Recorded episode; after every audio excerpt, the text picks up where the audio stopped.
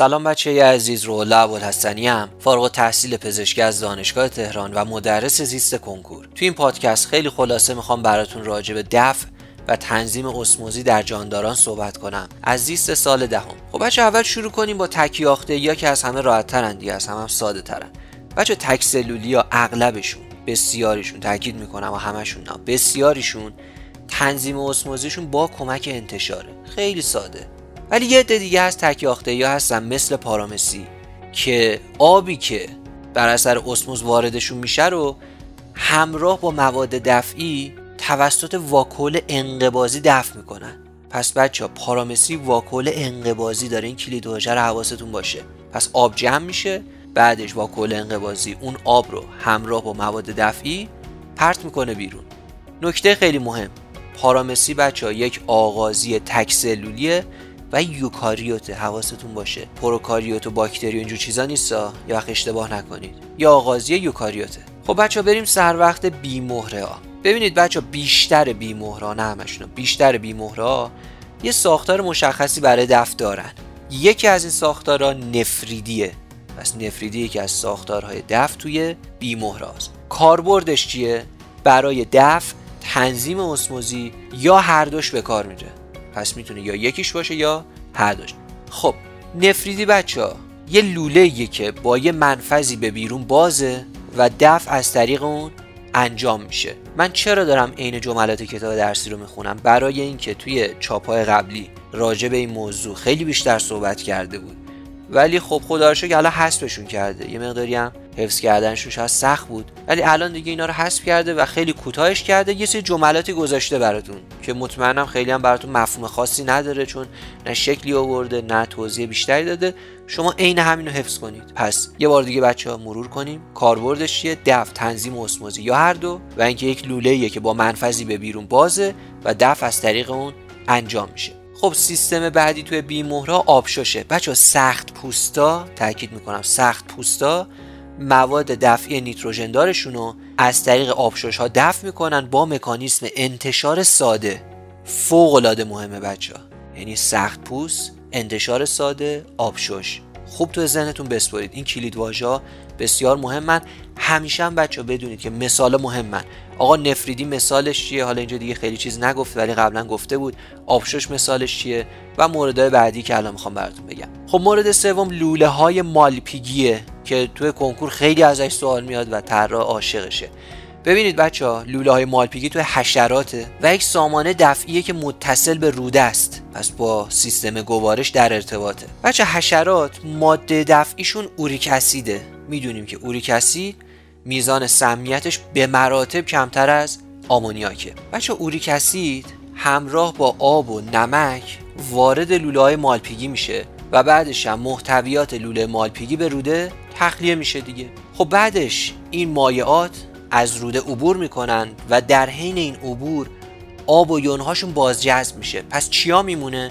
اوریک اسید میمونه، مواد دفعی دستگاه گوارش هم میمونن، همشون با هم دیگه در نهایت دفع میشن.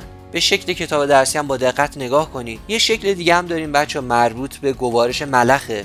اونجا هم لوله‌های مالپیگی توش هست ولی نامگذاری نشده. حواستون به اون نکته هم باشه، به اون شکل هم حتما مراجعه کنید. بچه تو این شکل کتاب درسی هم اون انتهای برجسته لوله گوارش اسمش هست راست روده. بازم تاکید میکنم همین شکلو و همون شکلی که توی فصل گوارش هست و بذارید کنار همدیگه و خوب با همدیگه مقایسه کنید. مهمه بچه‌ها، و بدونید که طراح هم عاشق ملخه و هم عاشق مالپیگیه. یکی از سوژه‌هایی که طراح واقعا همیشه بهش علاقه زیادی داشته. خب بچه‌ها بعد از بیمهره حالا بریم سر وقت مهره‌داران. همیشه تاکید میکنم که باید پنج تا مهره‌داران رو به ترتیب سیر تکاملی بلد باشید. یعنی اول از همه ما ماهی‌ها رو داریم، بعدش دوزیستا رو داریم، بعدش خزنده‌ها رو داریم و بعدش هم پرندگان و پستانداران رو داریم. همیشه باید این ترتیب رو خوب تو ذهنتون داشته باشید. بچه نکته اول، همه مهره‌داران کلیه دارن، همشون بلا استثنا. نکته بعدی اینه که ماهیای قزروفی که ساکن آبشور هستن مثالاشون چیه؟ کوسه ها و سفره ماهیا.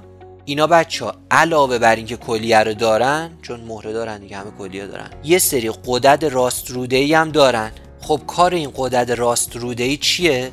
کارش اینه که میاد محلول بسیار غلیظ نمک رو، نمک خوراکی منظورم، و انها سی ال سدیم کلرید رو میاد به روده ترشح میکنه. اسمش هم معلومه دیگه، راست روده‌ای، پس طبیعتاً باید به روده ترشح کنه و از این طریق اون املاح زیادی رو دفعش میکنه دیگه. ماهی آبشوره، تو بدنش هی نمک جمع میشه و از طریق قدرت راست روده‌ای میتونه بخشی از این نمک رو در قالب محلول بسیار غلیظ ترشح کنه به روده و دفعش کنه. حالا بعد از این بچه‌ها بریم سر وقت ماهی‌های آب شیرین. شما تصور کنید که یه ماهی آب شیرینید. خب تو بدنتون پر از املاحه، ولی اون بیرون آبی که هست اونقدر املاحی نداره، آب شیرینه دیگه. پس من نتیجه میگیرم که فشار اسموزی مایعات داخل بدن اون ماهی آب شیرین بیشتر نسبت به محیطش، پس آب تمایل داره که وارد بدن ماهی بشه و اگر همینطوری این روند ادامه پیدا کنه ماهی باد میکنه و میترکه. بخوام ساده بگم، خب ماهی چی کار میکنه که این بلا سرش نیاد؟ چطوری با این مشکل مقابله میکنه؟ اول از همه که خیلی آب نمیخوره. خیلی ساده است دیگه، شما وقتی آب بخوری بدنتون بیشتر پر از آب میشه. پس به قول کتاب درسیتون معمولا آب زیادی نمینوشه و اگرم میبینید که ماهی‌ها هی داره دهنشون باز و بسته میشه، آب وارد دهنشون میکنن، این صرفاً به خاطر عبور آبه و تبادل گاز توی آبشوش هاست دیگه. یعنی آب وارد دهن میکنه و از آبشوش میاره بیرون و این باعث میشه که توی آبشوشش بتونه تنفس خوبی داشته باشه. و مکانیزم بعدی اینه که بچه‌ها ماهی‌های آب شیرین حجم خیلی زیادی از آب رو به صورت ادرار رقیق دفع میکنن. پس بچه‌ها خیلی ساده است دیگه، آب میخواد وارد بدنشون بشه، اینا چیکار میکنن؟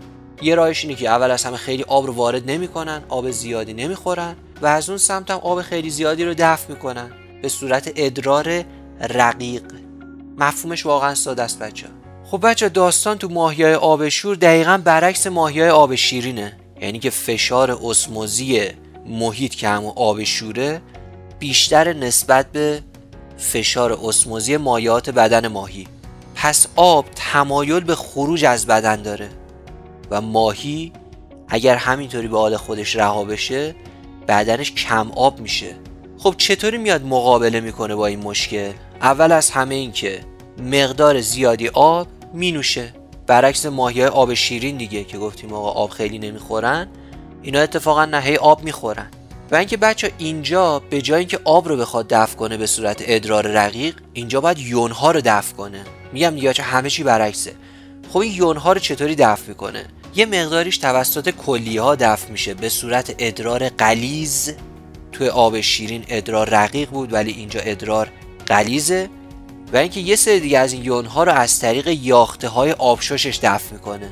پس بچه یه بار دیگه مرور کنیم. توی ماهیای آبشور آب تمایل داره که از بدن ماهی خارج بشه، از دو طریق مقابله میکنه. اول از همه که آب زیادی میخوره، ورودی آب رو زیاد میکنه و دومیش اینه که میاد یونها رو دفع میکنه. به چه طریقی؟ یه طریقش کلیه است به صورت ادرار غلیظ و اون یکی هم یاختهای آبشوشن. خب حالا از ماهی بیایم بیرون، بریم سر وقت دوزیستا.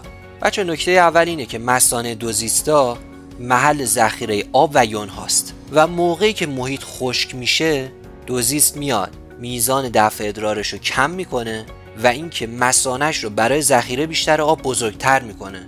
خیلی قابلیت عجیبی ها، میتونه مثانه‌اش رو بزرگتر کنه و بعد از اون میتونه بازجذب آب از مثانه به خون رو افزایش بده. میگم بچه اصلا سیستم دوزیستا خیلی متفاوته با اون چیزی که مثلا من توی بدن خودم دارم. پس موقعی که محیط خشک میشه دفع ادرار کم میکنه، مثانه رو بزرگ میکنه و بازجذب آب از مثانه به خون رو افزایش میده. خب موضوع بعدی بچه خزندگان و پرندگانن. اینو بدونید که کلیه توی خزندگان و پرندگان قدرت زیادی توی بازجذب آب داره، پس میتونن توی محیط‌های خشک خیلی خوب دووم بیارن. بچه یه سری از خزنده ها و پرنده های دریایی و بیابانی که آب دریا یا غذای نمکدار مصرف میکنن میتونن نمک اضافیشون رو از طریق غدد نمکی نزدیک به چشم یا زبون به صورت قطره های نمک غلیظ دفع کنن. این هم یک ویژگی خیلی عجیبیه که ما توی یه سری از خزندگان و پرندگان داریم. به شکل کتاب درسی هم دقت کنید، یک پرنده رو نشون داده و غده نمکیش بالای چشمشه. گفتیم که غدد نمکی نزدیک چشم یا زبونن و میتونن نمک اضافی رو بچه به صورت قطره های غلیظ دفع کنن. همین بچه ها این یک خلاصه بود از دفع و تنظیم اسموزی در جانداران. اگر بچه ها نیاز به یک آموزش جامع و مفهومی دارید میتونید از پکیج های آموزش مفهومی ما استفاده کنید. اگر نه از زیست و بلدید توی امتحانات مدارس نمراتتون هم بالا میشه ولی توی تست زنی نتایجتون خوب نمیشه، میتونید از پکیج‌های حل تست ما استفاده کنید. اونجا بهتون تکنیک‌های تست زنی رو آموزش دادم و اگر هم زیست و مدام فراموش میکنید میتونید از فلش کارت‌های زیست ما استفاده کنید. برای اطلاعات بیشتر راجع به محصولات آموزشی ما به وبسایت نقطه زیست مراجعه کنید. اگر هم این پادکست رو گوش کردید تا انتها و خوشتون اومد، ممنون میشم که برای دوستاتون هم ارسال کنید و اگر هم خوشتون نیامد پیش خودتون نگه دارید. خیلی ممنون، خدا نگهدار.